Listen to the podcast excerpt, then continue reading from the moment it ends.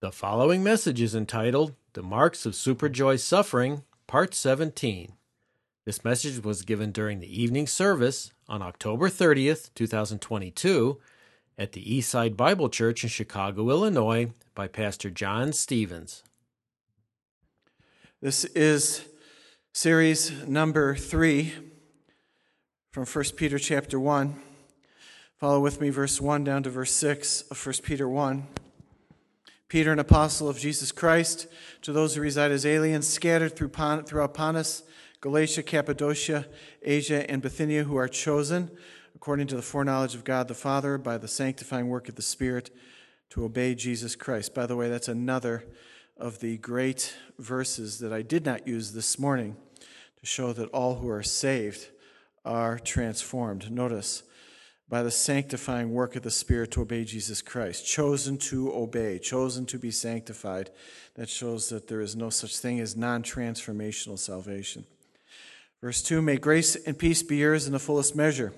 Blessed be the God and Father of our Lord Jesus Christ, who according to his great mercy has caused us to be born again to a living hope through the resurrection of Jesus Christ from the dead, to obtain an inheritance which is imperishable and undefiled and will not fade away, reserved in heaven for you who are protected by the power of God through faith for a salvation ready to be revealed in the last time.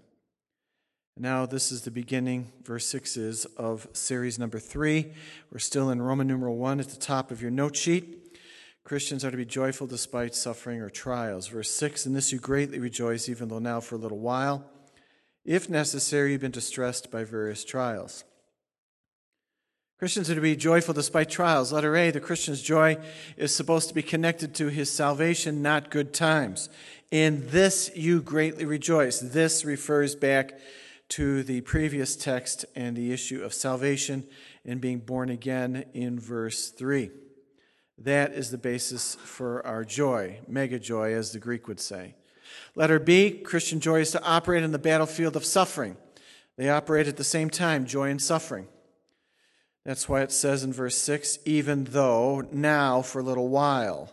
You're to greatly rejoice, even though now. It's to occur at the same time. And so Peter now gives us four marks of suffering, as your note sheet says, in larger type. We've seen the first two. Mark number one is Christian suffering is temporary. For a little while, that means this life is temporary. It doesn't mean your trials and suffering will only last a few minutes in this life.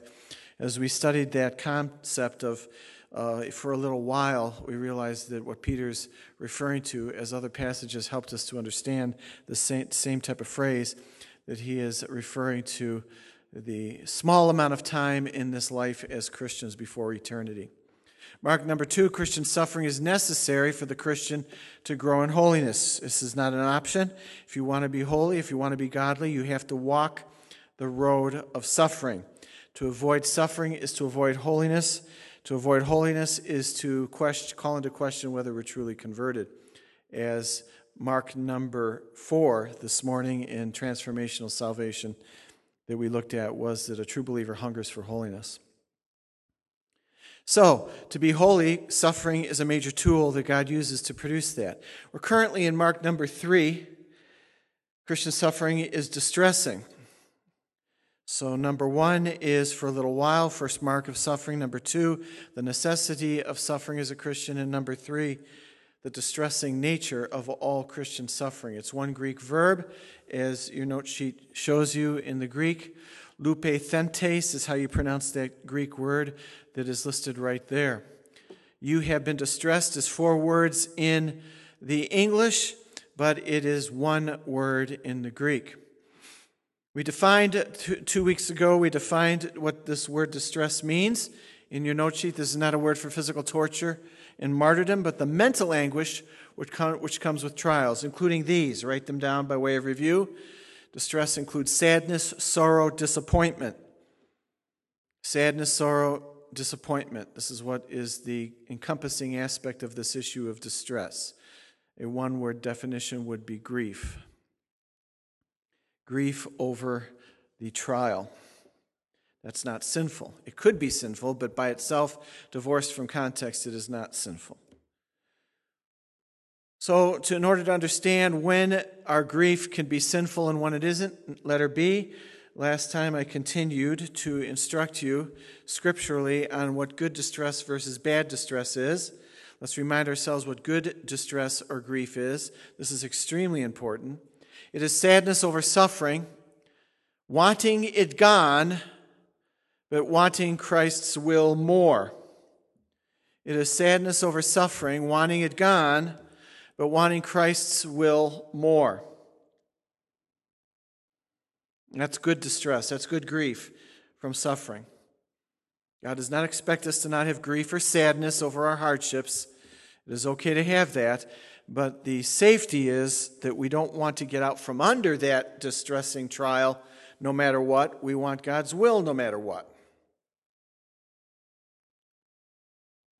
So, because such godly saints want God's will first, their joy remains despite the pain of the trial.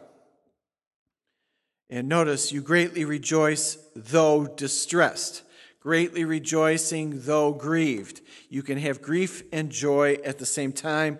This verse proves it. In this you greatly rejoice, though now you are grieving, distressed. Sadness over the suffering, joyful that Christ is in control and has saved us. Under letter B, number two, bad sinful distress, we defined last time. That is sadness over suffering, wanting it gone, same thing. Sadness over suffering, wanting it gone, but not caring about God's will. But not caring about God's will.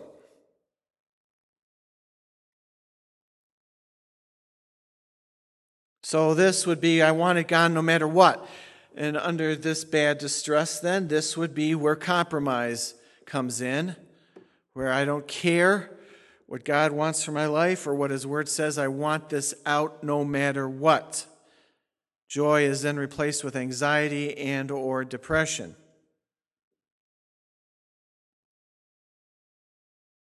So we've defined distress, letter A, letter B last time. You now have a reviewed understanding of good distress versus bad distress. And now, letter C, where we finished off two weeks ago, three weeks actually, three Sundays back on um, October 9th. Letter C, joy and good distress are partners, as I just mentioned. They're partners. Crying, sad, grieving over the trial, but rejoicing that Christ is in control, that you're in his will, and that you are saved.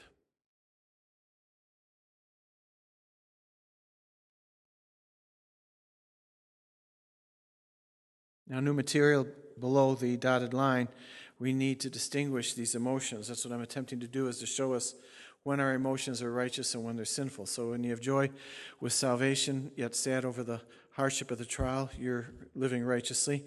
But now we need to go to a negative aspect, two of them actually, and define the difference between joy with good distress, letter D, versus anxiety, fear, and then we may get to, may not get to the next one joy with good distress versus depression. How do I know when my distress is righteous and not anxiety, fear? How do I know the difference between distress and depression? We have to keep these separate. So that's what we're looking at tonight. Now, let's talk about the fact that you can actually have righteous distress and grief. Go to Ephesians 4. These are on the blank lines under letter D. I haven't gotten to point one yet. Let's just remind ourselves that it is, it is possible to have righteous grief over suffering, that it is not sinful to have necessarily to have grief while suffering.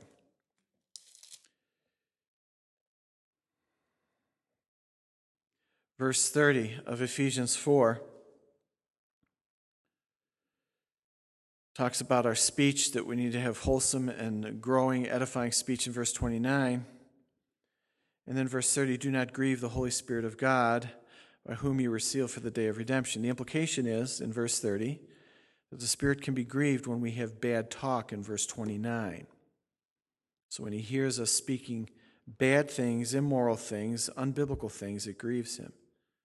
That word grief, okay, is a root that is the same as 1 Peter 1 6 distress. Please write that down. Lupeo. Go back under mark number three, if you would, up at the top or middle of the top of the front page where it says Mark 3 Christian suffering is distressing. And you see underneath it, you have been distressed, and I said one Greek word. That's uh, written out in Greek. That first letter is L. The next letter is like our English, U equals U. The next symbol, that's the mathematical symbol for pi. You see that? L U P, pi. You've seen that mathematical pi symbol? And we think that's a mathematical number. Well, actually, it's a letter in the Greek alphabet. Okay? So you have L U P. The next letter is N in Greek, but N in Greek is E in English, lupe. Okay? Now, in Ephesians 4:30 it says, "Do not grieve." That is lupe. Oh, same thing. It's just a different root. The same root, but a different form of the word, lupeo. So the word is distress, exactly in 1 Peter 1 6. Do not grieve the Holy Spirit. So when we have unwholesome speech in verse 29, we're in Ephesians 4 right now, verse 29, verse 30, and he gets grieved over that, is he sinning as God when he grieves over that? Are you sure? Why? Why would that not be sin? Oh, okay. Just, just want to make sure that one, okay? Just make sure you all know that. God can't sin. Okay, very good. So, God can't sin, so he can, that's righteous grief. It's the exact same word where Peter says, You grieve. So, if God can grieve righteously, can we? So, it's grief over sin. Write that down under letter D. We're grieving over sin. Sin in our lives, did you ever cry over sin? Did you ever get discouraged over your sin? That's not, uh, that's, oh, stop being depressed over your sin. Stop being discouraged over your sin. Okay, that's not something we should do. We should never want to stop being discouraged. Maybe depressed would not be a good word, but certainly grieving over our sin, that would certainly be right. Well, what is this distress that he's having here? Sorrow over our sin. So it is okay to have sorrow over your sin. It is okay to have sorrow over your hardships. We don't just keep it there. The fruit of the Spirit love, joy, peace, patience, kindness, goodness, gentleness, self control. I missed one there. I always miss one. Patient. Hey, I said patience. Love, joy, peace, patience, kindness, goodness, gentleness, faithfulness, self control. Okay, those are the character qualities, the perfect character qualities of Jesus Christ as a perfect human. So, Jesus in heaven has perfection of those character qualities, so he has joy in heaven, but he has great grief. And he looks down on this world and sees sin. He's grieved when we have sin that we don't repent of. So he has joy and grief at the same time. So we can too. Okay? So this is sorrow over sin, sorrow over suffering. Write that under that letter D, if you're so inclined. And you are in good standing when you do that. When you sorrow over your suffering and sorrow over your sin, you're in good standing with Christ. So this proves, write it down under letter D, this proves that suffering will bring pain and sorrow. So don't go searching for lack of grief as an evidence that you're handling trials correctly. It is not an evidence that you're handling trials correctly if you don't cry over them. The Lord was grieved and is grieved over our sin right here in verse 30. Same exact concept. So it is okay but we're in letter D trying to figure out when it's not okay. When does distress and grief become anxiety or fear, which Jesus, either on earth or in heaven, does not have? So let's look, continue in our note sheet. Number one, half parentheses. Joy with distress glorifies God. Joy with grief glorifies God.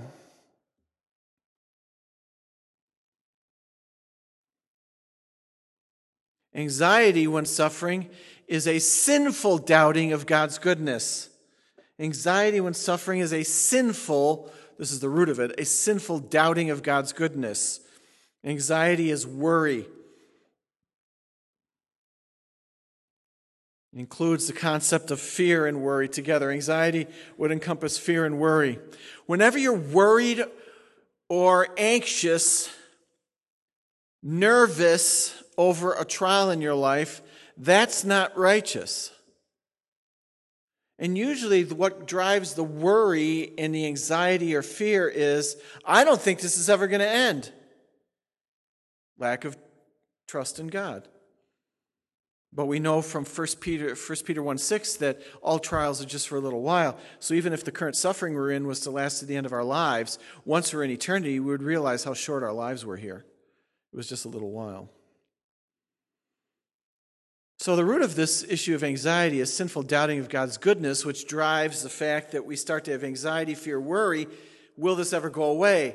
Um, another feeling that is counter to this distress, which is part of anxiety, is a feeling of being trapped. Write that under half parentheses number one. A feeling of being trapped and suffering. Like God is torturing me. He's left me here to die. Maybe not physically, but dying under this trial. I can't stand it. These are phrases of anxiety. I can't stand this anymore. I can't take this anymore. That is not righteous distress. These are statements of entrapment. God has abandoned me. He's not good to me. He's allowed me to just be cast off. I'm floating away. Philippians 4, which I've taught you in our series on peace versus anxiety and fear, certainly tells us once again that we need to be careful with this issue of joy and distress.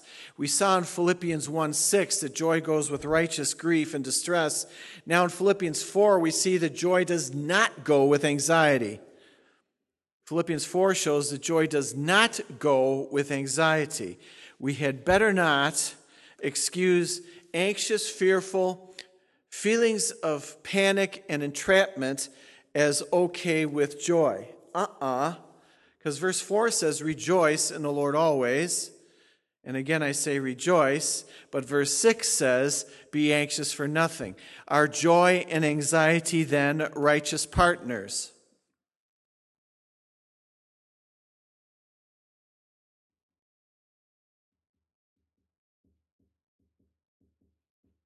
Our joy and anxiety, righteous partners.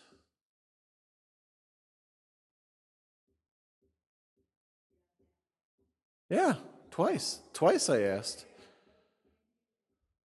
Well, you guys aren't listening to me, huh? Who's thinking who's thinking about pizza? When I say our joy and anxiety righteous partners, that doesn't sound like a question? Okay. Are joy and anxiety righteous partners? No, they're not. Rejoice, verse 4.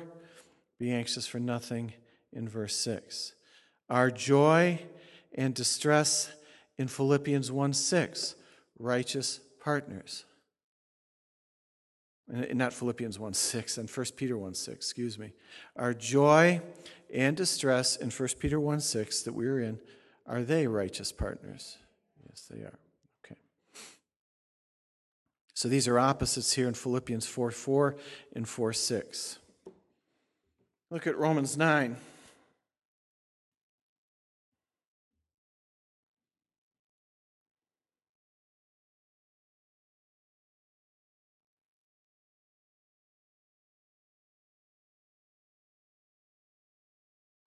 Notice verse 1. Romans 9 1. I am telling the truth in Christ. I'm not lying. My conscience testifies with me in the Holy Spirit. Is he walking in the Spirit in verse 1? Yes. That I have great sorrow and unceasing grief in my heart. Is that righteous sorrow and righteous grief? Yeah, because he's led by the Spirit. So the sorrow and grief are not depression or anxiety. And the reason he's sorrowful is because his brethren are going to hell by and large. That's what he says later on. We're drawing distinctions, uh, trying to understand when is my emotional state of being over suffering righteous with joy, when is it unrighteous with joy. Number two in your note sheet.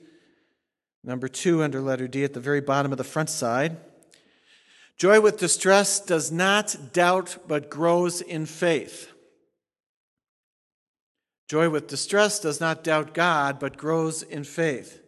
Joy with distress does not doubt God, but grows in faith.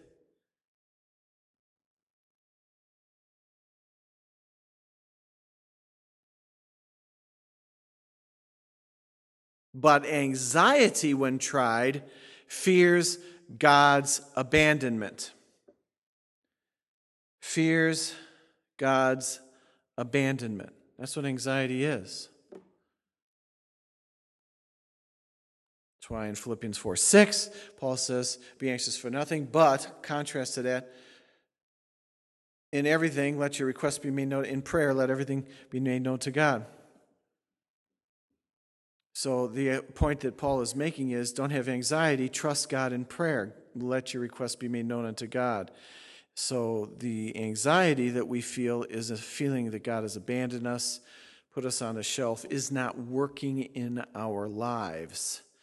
This is just the chaos of my life that has nothing to do with God. That's what drives anxiety. Next, under that point, anxiety breeds backsliding. Anxiety breeds backsliding.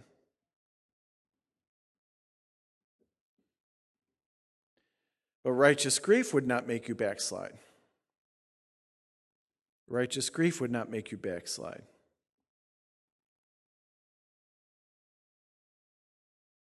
So just ask yourself, I'm so sad over this trial. Why are you sad? What's God doing? I don't understand. Boom. Depression or anxiety. Questioning God means my faith is being brought under attack by my choice, and I'm not trusting in God. I don't know why He's doing this. Why would He continue to do this? Why is He leaving me here? The idea is He's basically abandoned me as a loving God. That's what drives anxiety. So, obviously, when we're anxious, we're not praying. It's another test to tell if your grief is righteous or not. If you're not praying more over the suffering that you're in, but praying less, then you know that you're filled with anxiety or depression. And because prayer is the key that tells God and tells yourself that you're walking in faith as you're grieving. Let's go to the Old Testament, Psalm 66.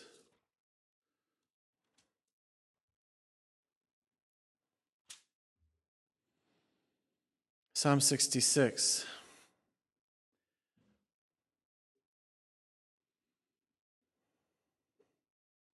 Verse 1 Shout joyfully to God, all the earth. So there you have joy, right? Psalm 66, verse 1. Look at verse 9.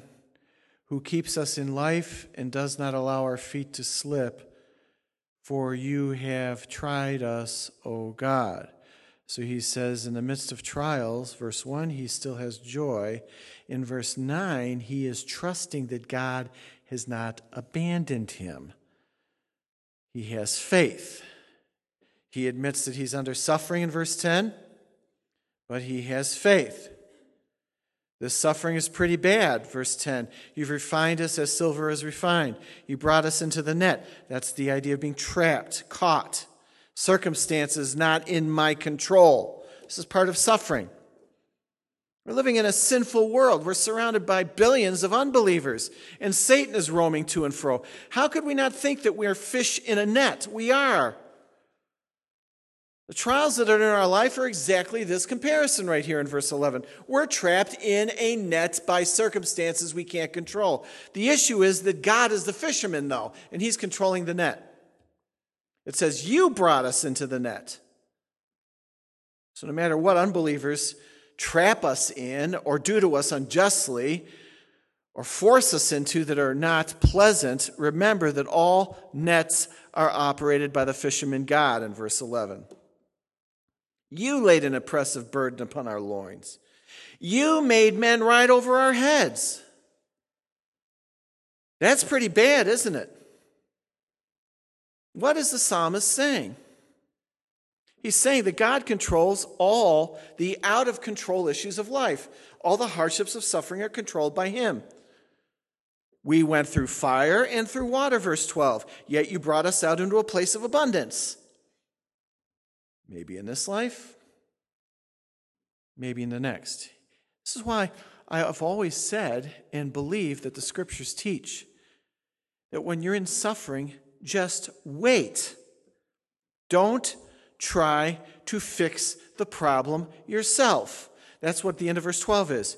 You brought us out. You've got to trust that He will direct your steps.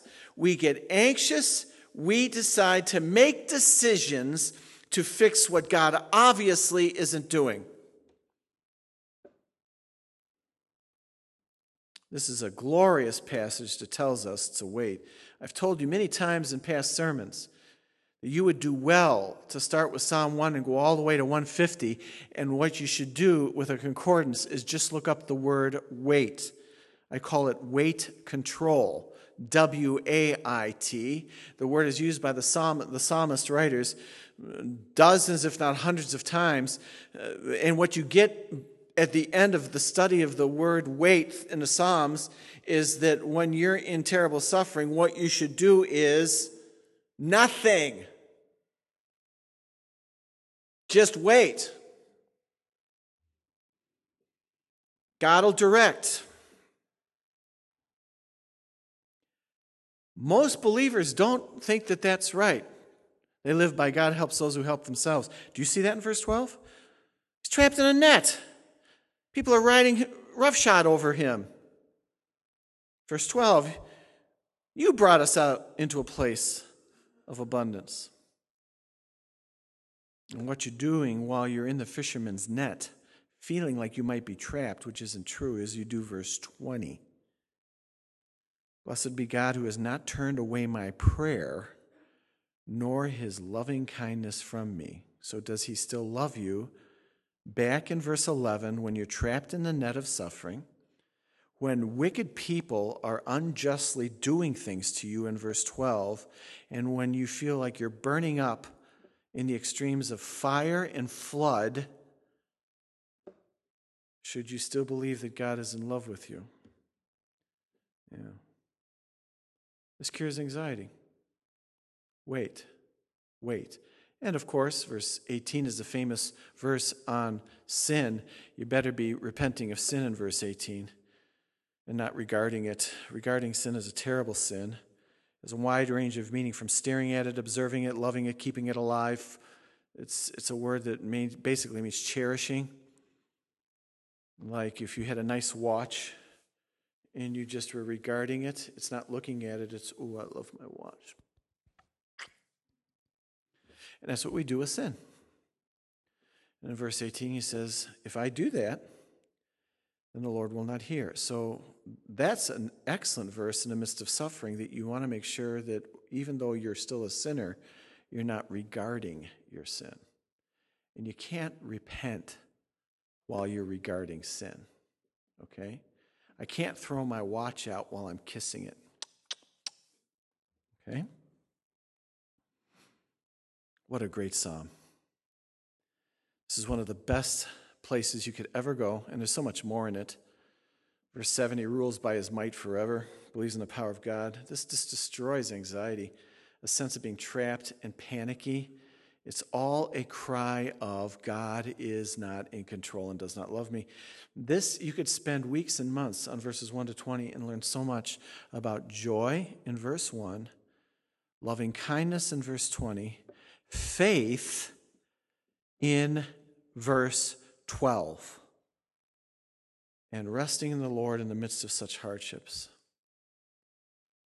God has heard. Verse 19. He's given heed to the voice of my prayer. That's faith. Back to your note sheet. Back to the New Testament, 1 Thessalonians 4. 1 Thessalonians 4.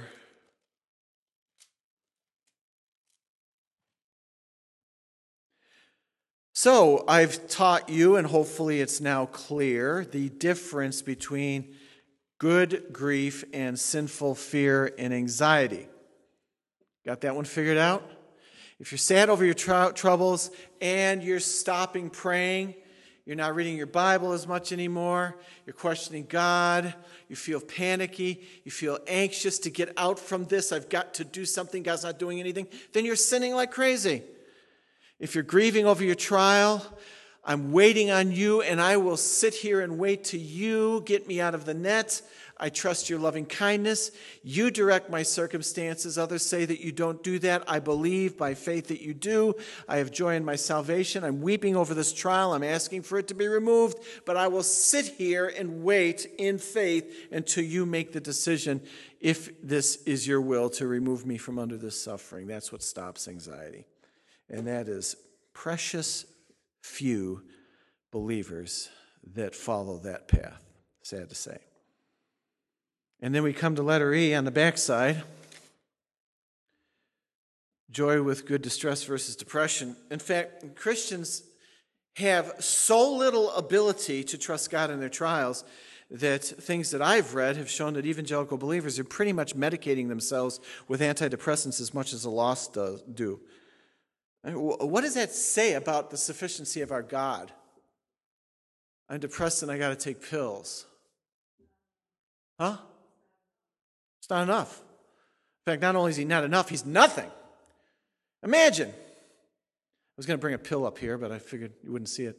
Imagine the God of this universe is not sufficient to deal with my discouragement and depression, but this pill was will do it, and it'll make me feel good. And uh, and even though the advertising says that if you take antidepressants, they may cause you to be suicidal, be that as it may, that contradiction, I'm still going to trust the little yellow pill over the issues of faith.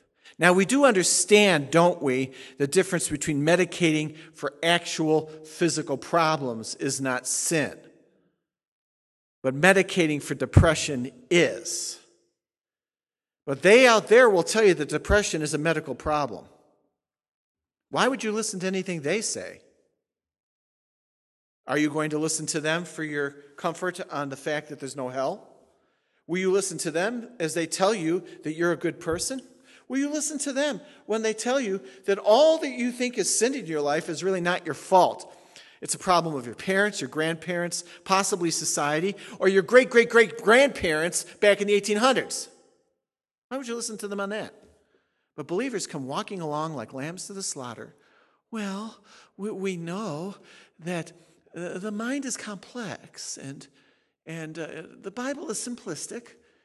And we, we understand because our world tells us that these things can't be fixed by stop sinning and trusting Jesus. It's too complex. And so we need researchers. And we have them. God has given us researchers who have figured out a substance that you can put down your throat that will all of a sudden take your depression away. And if my depression's God and it worked, then it must be true. Well, okay, well, then just shoot heroin because that'll make you feel real good as well. Of course, you want to OD because then you're dead, right? Or like President Clinton, snort coke. That's why he had a big red nose, President Clinton. But some of you are too young to remember him. I didn't touch that woman. That was President Clinton as he was snorting. One of our great leaders. Great leaders. Just like we have today Trump and Biden. Great leaders. So, how can we trust this world? Well, When they tell us that depression is a clinically difficult and complex psychosis of the medical genre, just like taking blood pressure medicine. The church today just says, okay, I guess they're right. The Bible says otherwise. Draw a line in the sand. If you're going to believe society that you're clinically depressed and you need some pills to take care of it, then please don't have your feet, one in Christianity and one in the world. Jump full force into the world and abandon Christianity. You can't pick and choose. Because you and I aren't God. So, number one, distress versus depression underneath letter E. Joy with good distress is sadness while having faith in God and waiting on God in prayer. Joy with good distress is sadness while having faith in God and waiting on God in prayer. And since I'm praying, that makes it hopeful grief. It is hopeful grief. Prayer is really the thermometer of the Christian life, isn't it? I mean, you can read your Bible every day legalistically and never grow, but I'll tell you, I've never met a legalistic pray, prayer warrior. You can read the Bible, read the Bible, read the Bible, just get this habit of reading, churning it out, never remember anything that you read in it, and just keep doing it. But you backslide, you don't legalistically pray. Pray. You know what you do? You stop praying. And you know why? Because God ain't there and He ain't helping you. So that's the barometer. That's the thermometer. If your prayer life is trashed, you're trashed spiritually. Okay? And, and this isn't like little five minutes a day keeps the devil away. I mean, imagine any of us here saying we'll only talk to each other at the most five minutes a day. Can you imagine me just saying to Sue, bless you, Sue? Bless me, bless me, honey. Bless you, Sue. Uh, Sue, be with me. Be with me, Sue. Um, help me to have a good day, Sue. That's about it. See you tomorrow. What kind of a relationship is that? We stop talking to each other, by the way, human to human, we basically have stopped having a relationship, haven't we? Right? Are just some really bad people that some of you work with? I do, and you'd better not talk to them. There's some people I don't talk to at that anonymous place I work, okay? Because they're crazy, okay?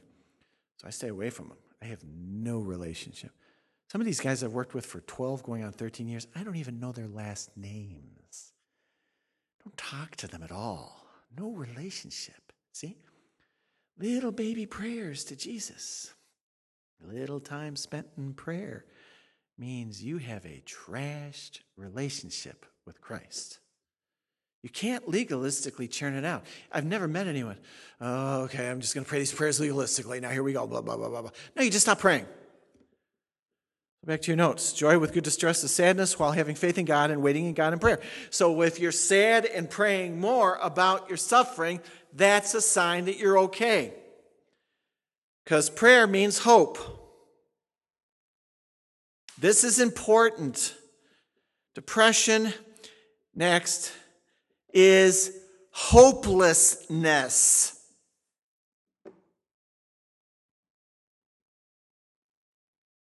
Hopelessness on the blank lines is prayerlessness.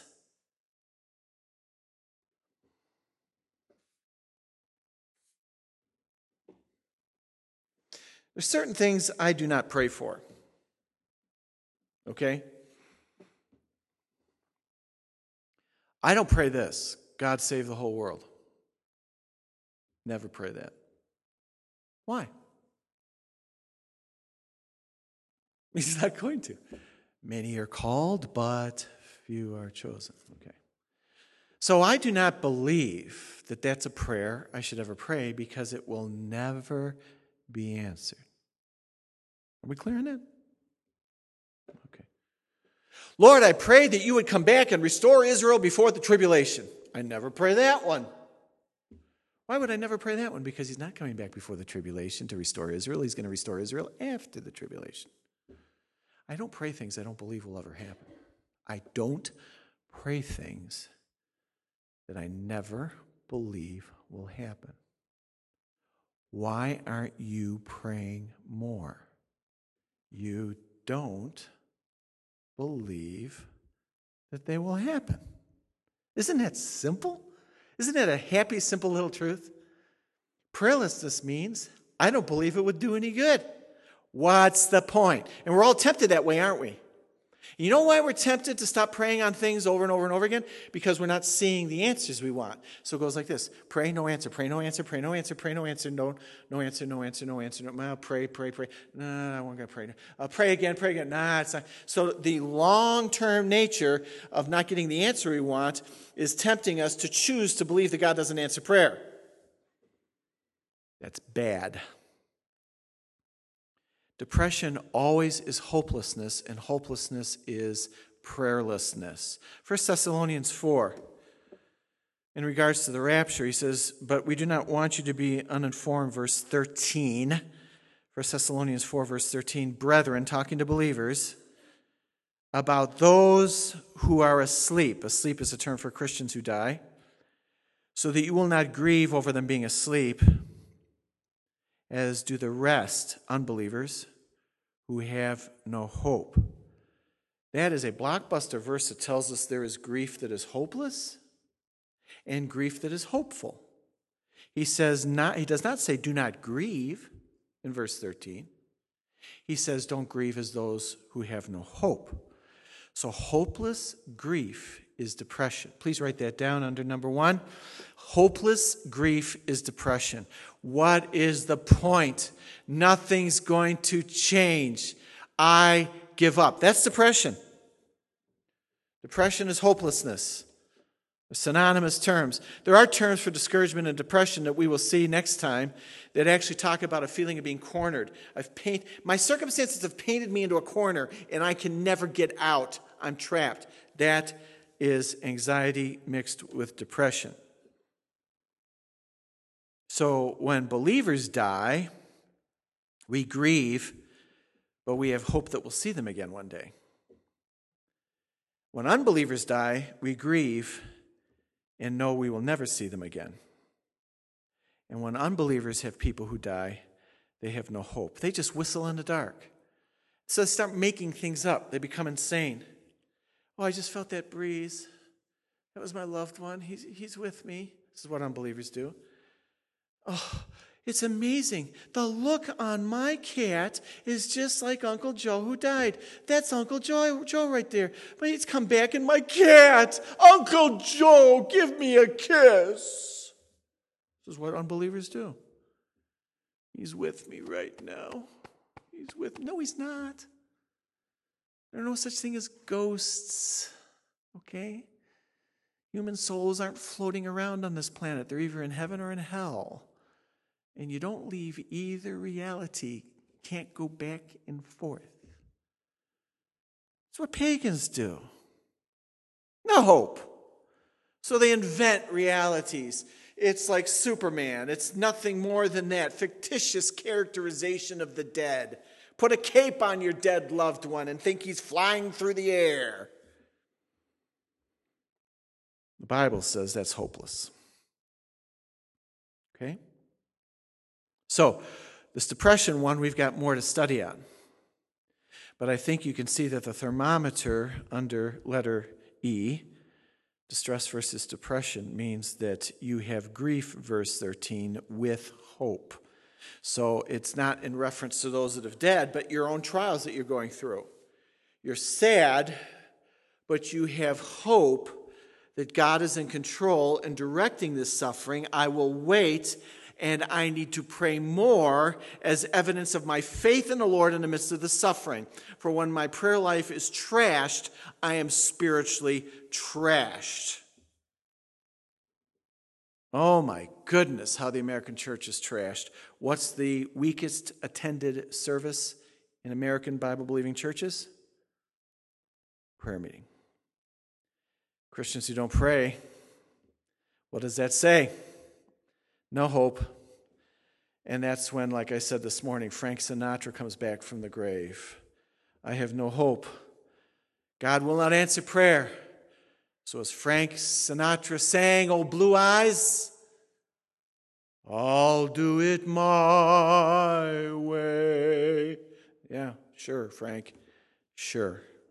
Really? Seriously? So we start crafting and moving and fixing our problems because God said bye bye. Father in heaven, we thank you that you have not said bye bye to your children. Your word tells us that you will never leave us or forsake us. Our experiences of suffering are not out of control. We believe, Lord, in weight control. I remember that story about John MacArthur many years ago. He told how when he was a little boy, his dad told him, Lord, to wait at a bus stop, and he'd pick him up at 5 p.m. By 7 p.m., he was still standing there as a little child. His dad was two hours late. Finally, he pulled up in a car, screeched to a halt, grabbed his dear little John MacArthur son, and said, How come you're still standing here? And little Johnny said, Because, Daddy, you told me to wait. We're to stand in our suffering and wait until you come and pick us up and hug us and take us to heaven. Thank you, Father, in Jesus' name. Amen.